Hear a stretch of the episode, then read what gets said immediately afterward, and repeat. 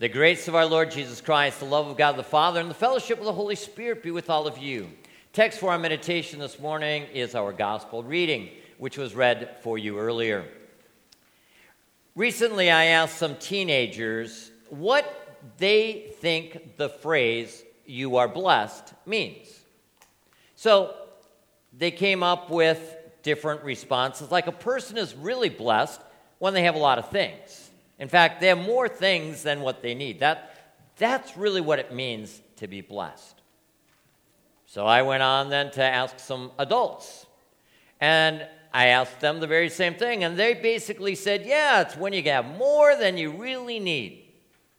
And so I said, is it more things than what a person needs? That's really what it means to be blessed? And they said, well, no, it's even more than that. It's about relationships that you have. It's about family, it's about friends, it's about those types of things as well when one talks about being blessed. And I thought that was rather interesting to hear their responses, so I'm just kind of curious what you think it means to be blessed. Now, rather than giving you an opportunity to give me all of your feedback, I'll just kind of continue on by telling you what the Bible says about what it means to be blessed. Because there's an even greater emphasis and definition, something that literally lasts for eternity. So, our theme for today is You Are Blessed Because. Now, this is a different translation than most of the Bibles you have for Matthew chapter 5 the Sermon on the Mount. Normally, the translation begins something like, Blessed are the poor in spirit, right? Well, Dr. Jeffrey Gibbs, who's one of the professors at Concordia Seminary, somebody I was able to take uh, a, a workshop from for a couple of different days, as he talked about Matthew and shared with us this information, and now he's put it into a commentary series, so it's even better. And this translation that we had today for the gospel reading is what he put in his commentary. Now, the reason why he translates it this way is because he helps us to understand a little bit more about sentence structure. And I don't want to really get into a whole lot of sentence structure because that's really not so much the importance for us to understand. But I'll simply say that this word blessed, okay, in terms of is a predicate. And in the Greek language, this is a fun word for us to know, it's makarioi. And that's what appears first in our Greek New Testament. So the translations that say blessed are are actually rather correct because it is in what we refer to as the emphatic first position. The first word that they want us to emphasize is the one that's used first. But in English, we don't usually do it this way. Because the word, pre- the predicate in a sentence structure is actually something that tells us what the subject is, but it's actually part of the verb. So, when we think about the words that we find in our text, as in Matthew chapter 5, verse 3, you find the poor in spirit are blessed because the reign of heaven is theirs. Now, the rest of Matthew's gospel, this section that we read today, has the word blessed used a total of nine times. It occurs pretty much in each one of these verses. And this is what Jesus taught on the sermon, in the Sermon on the Mount, on the Sea of Galilee. The people had gathered together to listen to him because they knew that he was a wonderful teacher and he had some awesome things to share with them. And so Jesus wanted them to know that they were special.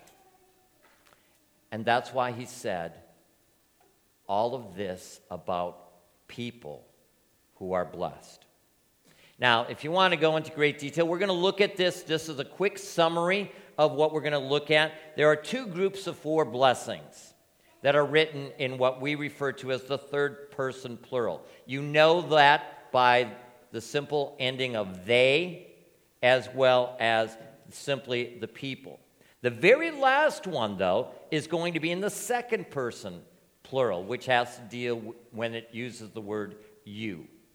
This is kind of fun little structure of English for you to know. Now, take a look real quickly. This shows you the bracket, basically, that we're going to look at today in our text. Both of them state, and you can pull out your Bible, the, your bulletin, and look this up as well. The reign of heaven is theirs, is found in verses 3 and 10, which means it's right now. We've got it right now. But all the other ones use the word will. In other words, it's future. Okay? It will happen. So the reign of heaven, the rule of heaven is theirs. And if you are a person who is poor in spirit, you are ruling in heaven right now. Because God's heaven, his presence, is with us right now. Now let's take a look at it. The poor in spirit are blessed because the reign of heaven is theirs. Now, the question for us oftentimes is well, who are the poor in spirit? Well, Dr. Gibbs tells us that this phrase describes every single human being. You, me, everybody out there are poor in spirit, whether we recognize that we are poor in spirit or not. Why? Every human being needs a Savior, right? Every single one of us. Now, he also then connects us in chapter 5. All these Beatitudes, for the most part, are connected with Matthew chapter 11. Okay, so well, what's in Matthew chapter 11? In Matthew chapter 11, we have G, John the Baptizer's in prison. Herod had had enough of John, and he put him in prison, and John's disciples were there visiting him, and they were talking to him, and John said, Will you guys go and talk to Jesus? You know, I went out and I proclaimed that the Messiah was coming. And he's my cousin. But I'm really not sure he's the one because of what's going on. So, will you go and ask him questions for me? The question John asked Are you the one who is to come, or shall we look for another? And Jesus said to them, Go and tell John what you see and hear. And one of the things that he ended up telling them, most of all, is that he was ministering and caring for the people's spiritual needs. Because the spiritual needs are really the needs that people have. Yes, he was ministering to the physical needs. The sight were the, the blind were receiving sight and the deaf were able to hear but he was also meeting the needs of the poor in spirit. Why? Because they have the good news preached to them. And isn't that what is most important to the poor in spirit? Isn't that what you and I need to hear when we are feeling down in the dumps? That we are indeed blessed. The good news of Jesus Christ and God's presence in our lives is what we need to hear when we're feeling down, when we're afraid, because God is much greater than any of our needs or our fears. And what's interesting for us is how God comes in our presence. You and I are reigning and ruling with Christ right now because the reign of heaven is ours.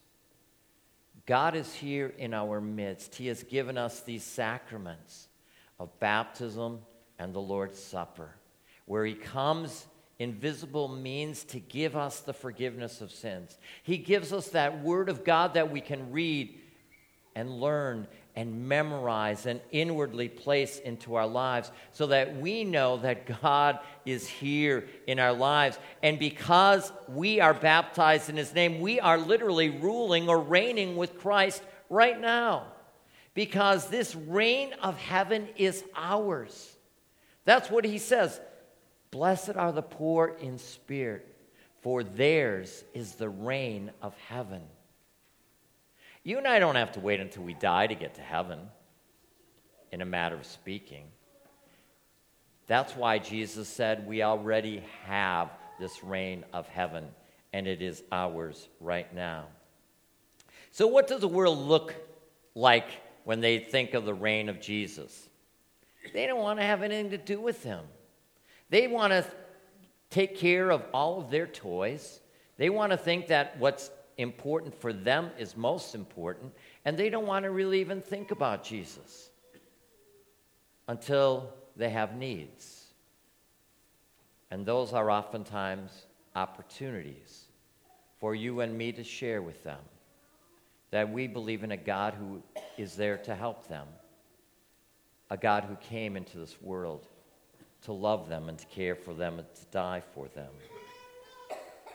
Well, the rest of the scripture reading for today is really all about what God does for us and what we have uh, and will be blessed to receive. Jesus said in verse 4 The people who are mourning are blessed because they will be comforted. Now, when you hear the word mourning, what do you think of? I can tell you what I normally think of. I normally think of the Caustics yesterday. They were mourning the death of their loved one. Most of the time, when we think about mourning, we're thinking about mourning the death of someone. That's a normal response. But Dr. Gibbs helps us to understand that Jesus was actually more than likely talking about something different. He encourages us to connect those who mourn with what we just heard in the previous verse those who are poor in spirit. It's normal, in fact, according to Dr. Gibbs, to have all of Jesus' disciples realize that we will struggle in this lifetime with trying to be right with God until that day when Christ comes again in glory. And because of that, we mourn over the fact that we are sinners and we fall short of doing what God would have us do. It is a grieving part that we experience because we would rather get better, right? We would rather not have to feel guilty. We would rather ha- not have to confess our sins to God. We'd rather be perfect, but it's not going to happen. Not in this lifetime. Not until Jesus comes again in glory. And that's why we mourn. And it's because we live in what is called the now but not yet. Right now, right now in this lifetime because when we are baptized in Jesus' name, if you will, we have one foot in heaven, but we got to wait till we died before we get the other in heaven. Right now, you have the forgiveness of sins. Right now, you have the promise of an eternal life. Right now, you know that God is here and He's greater and more powerful than any of your fears, than any of your doubts, than any of the difficulties that you are facing right now. God says, I am with you. I will never leave you. I will never forsake you. No matter what you are experiencing, God is here. That's his promise. Do you claim it? Do you believe it? We are forgiven. We are blessed. Going on in verse 5. Dr. Gibbs translates, The lowly are blessed because they will inherit the earth. He points out for us that the lowly are actually in the same needy condition as the poor in spirit.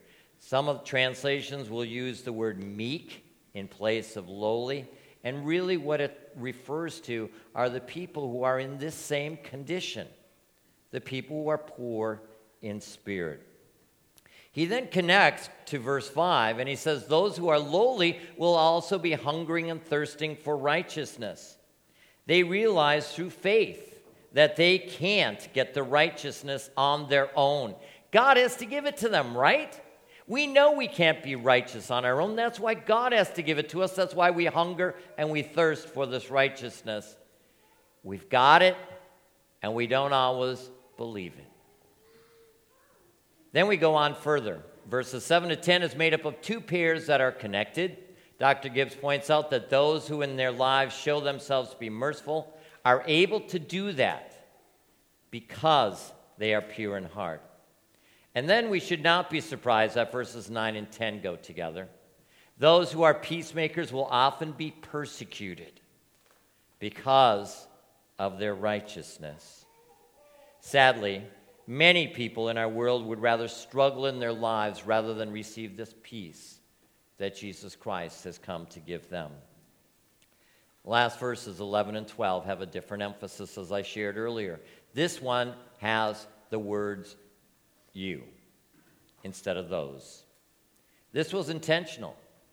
Jesus, in fact, wants us to know that you are indeed blessed whenever people insult you and persecute you, and by lying, say all sorts of different kinds of evil against you because of Him. You and I are in good company. Read your Old Testament, read your New Testament, and you will see that they persecuted those people too because of God. These Beatitudes are not written simply to show us how we are to live. The Beatitudes are written to tell us who we are and whose we are. We are children of God because we are baptized into his name. There's another reason why Jesus has taught this particular sermon to his disciples. If you will, Jesus was the Beatitudes. He is the poor in spirit. He is the one who mourns the sinful condition of this world. He is the lowly, humble Jesus of Nazareth, God's Son who took on human flesh. He is the one who hungers and thirsts for righteousness, for only He is able to fulfill our righteousness as our substitute, so that we can be blessed. He is the merciful one, for only by God's mercy can sins be forgiven and conquered. He is the pure in heart, who is holy, perfect, and without blemish. He is the peacemaker who brings peace with God. He is the persecuted one. Persecution and ultimately death took Jesus to the cross, where he was despised forsaken, and mocked, so that you and I could be blessed.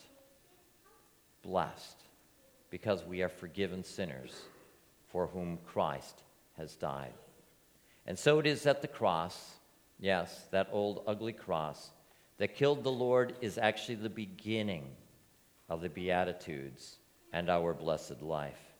So, rising out of the tomb, we hear the rejoicing that the victory is ours because our Lord reigns, because he rules, you and I too rule with him.